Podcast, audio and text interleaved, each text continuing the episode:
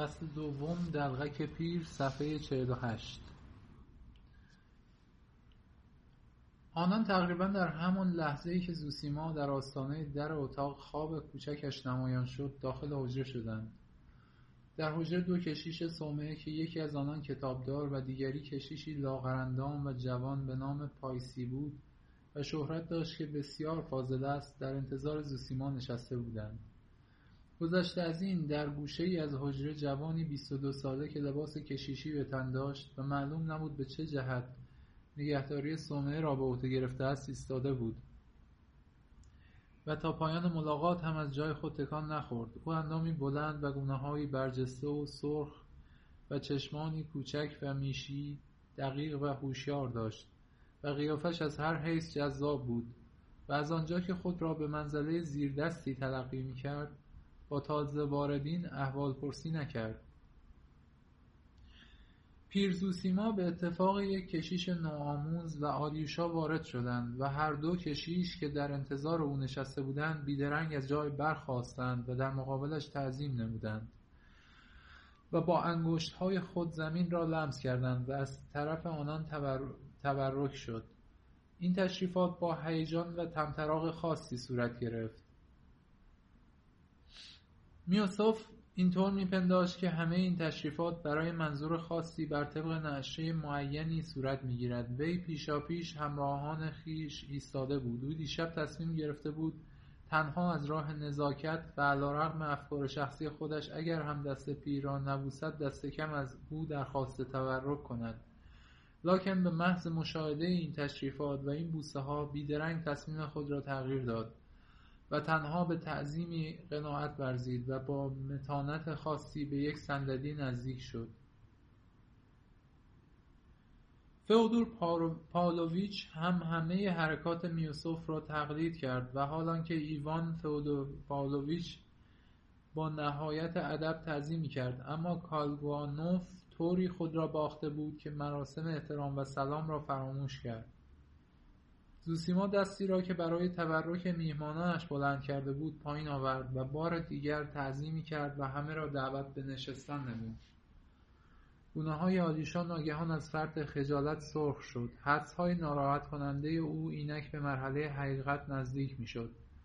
پیر بر روی یک نیمکت کوچک چرمی جای گرفت و میهمانانش را نیز به استثنای دو کشیش در مقابل خود روی چهار صندلی چرمی فرسوده قرار داد.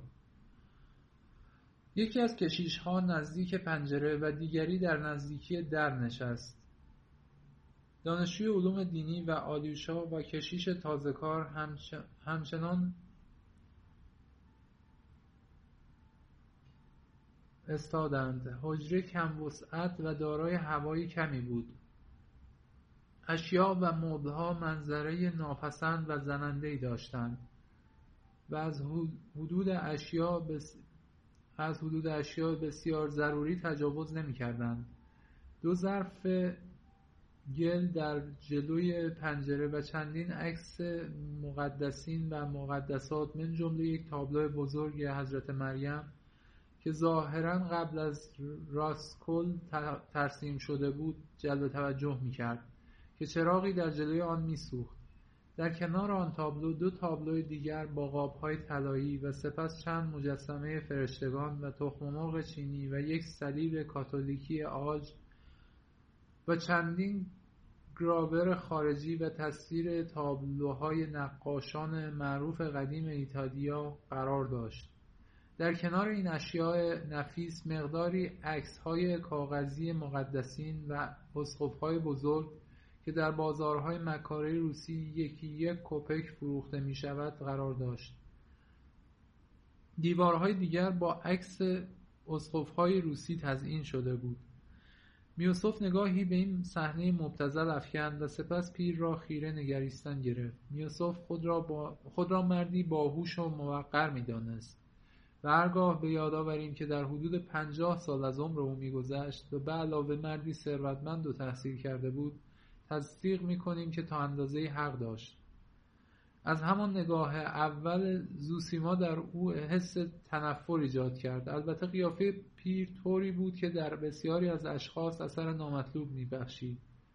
زیرا وی مردی خمیده قد با پاهای ناتوان بود که گرچه بیش از 65 سال نداشت با این همه بر اثر بیماری 75 ساله و شاید هم مسنتر به نظر می رسید صورت لاغرش مملو از چین بود و این چین ها مخصوصا در پیرامون چشمانش بیشتر جلب توجه می کرد دیدگانش درشت نبود لکن مانند دو مرکز نور می درخشید تنها در کنار هایش موی سفید نامحسوسی جلب توجه می کرد و ریشهای کمش نیز به نوک باریکی منتهی می گردید لبانش که مانند دو نخ نازک بود پیوسته لبخند می زدند بینیش بلند نبود لکن مانند نوک پرنده تیز به نظر می رسید یوسف به خودش گفت بدون شبه مردی بدجنس و خودخواه است. به طور کلی میوسف خیلی ناراحت به نظر می رسید صدای زنگ, صدای زنگ ساعت افتتاح باب صحبت را تسهیل کرد. در حقیقت ساعت دیواری ارزان قیمتی به سرعت دوازده ضربه پشت سر هم زد. فودور پاولویچ گفت درست ساعت دوازده است و این همه با این همه پسرم دیمیتری فودور پاولویچ اینجا نیست. ای پیر مقدس پوزش می‌خواهم سخنان پیر مقدس سخنان پیر مقدس آلیوشا را سخت به لرزه انداخت.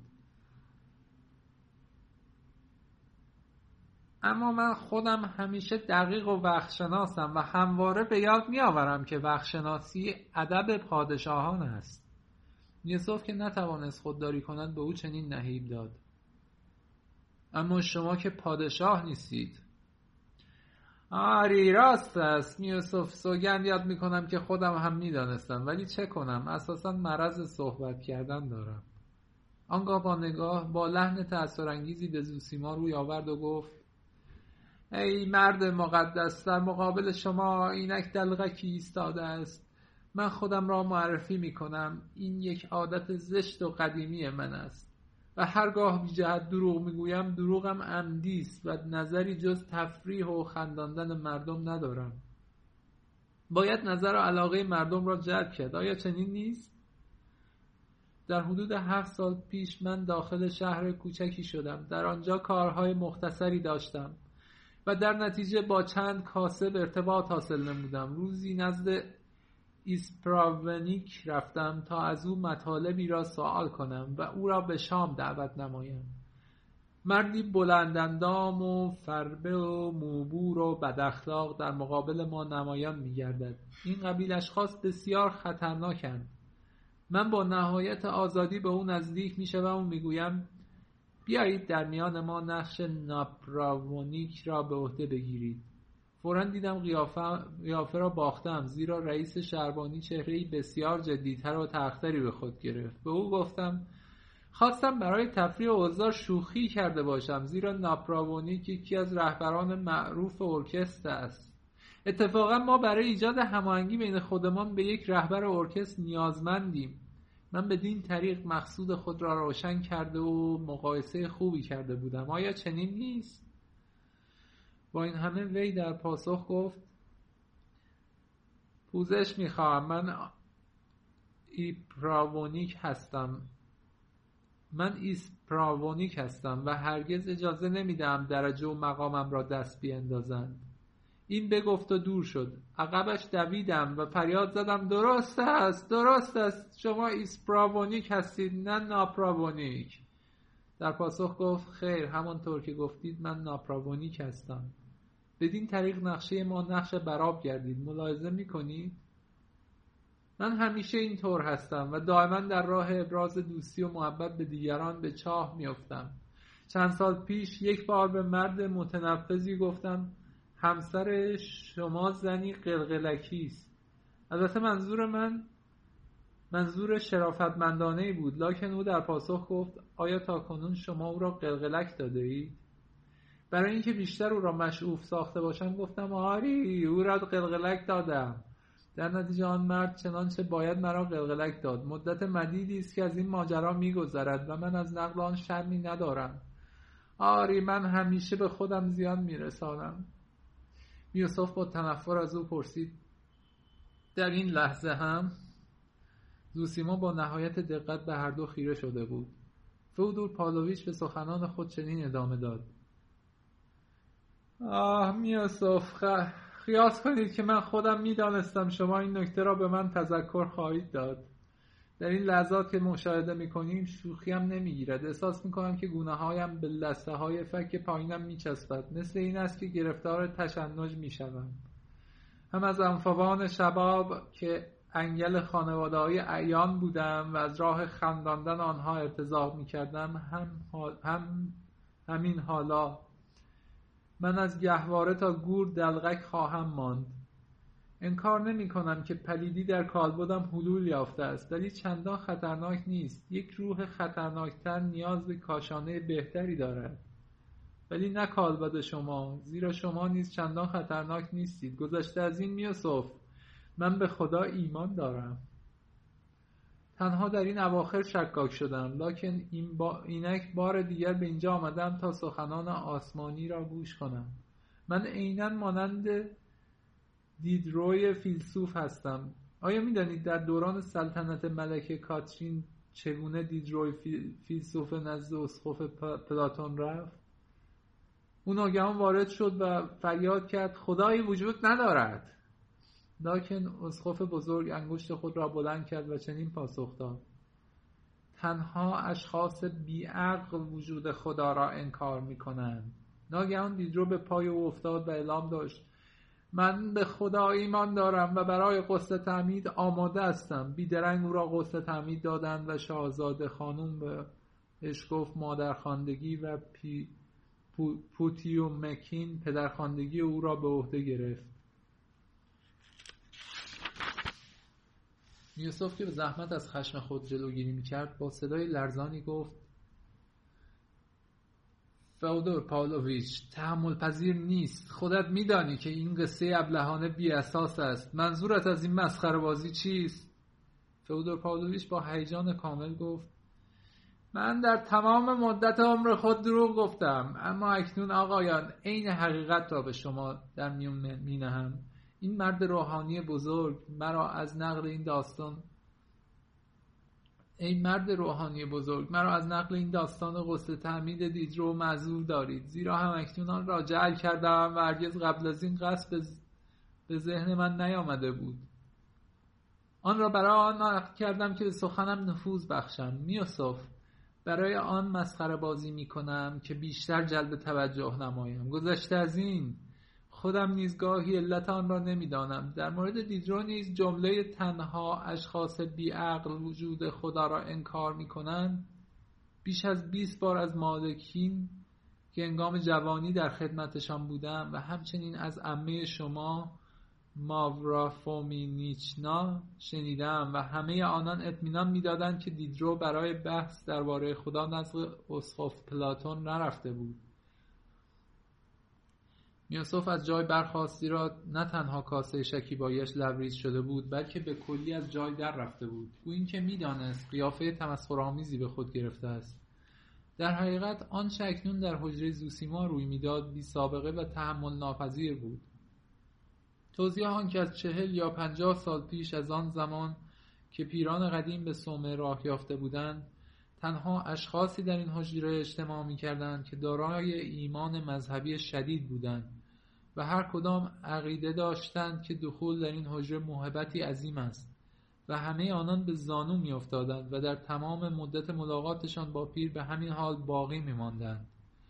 اشخاص عالی مقام و روشنفکر و دانشمند و حتی بیدین که بر حسب کنجکاوی و به علت دیگری به آنجا می آمدند همواره خیشتن را موظف می دانستند که نسبت به پیر ابراز احترام نمایند و اصول نزاکت را کاملا رعایت کنند به ویژه برای آنکه موضوع پول در میان نبود بلکه موضوع عشق و جذبه از یک طرف و لزوم حل یک مشکل اخلاقی و یا یک بحران روحی در میان بود. و به همین جهت مسخرگی فئودور پاولویچ از آنجا که برخلاف نزاکت و شعون آن محل بود موجب تعجب و ناراحتی عدهای از حضار گردید. دو کشیش بدون آنکه تغییر قیافه بدهند با چهره جدی و دقیق منتظر استماع سخنان زوسیما بودند. لکن معلوم بود که قصد دارند به تبعیت از میوسف از جای برخیزند. آلیوشا که نزدیک بود به گریه افتد سرش را به زمین افکنده بود.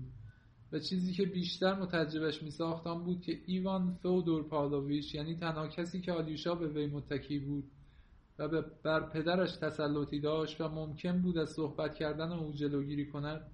در حالی که دیدگان خود را به زیر افکنده بود ساکت روی صندلی نشسته و با کنجکاوی هرچه تمامتر در انتظار پایان سخنان پدرش بود. چنانچه گفتی به کلی از موضوع بیخبر است. در مورد راکتین یعنی آن کشیش نوآموز نیز آلیوشا جرأت نگاه کردن به او را نداشت لکن از افکارش کاملا آگاه بود. علاوه بر این در صومعه او تنها کسی بود که از این افکار آگاهی داشت.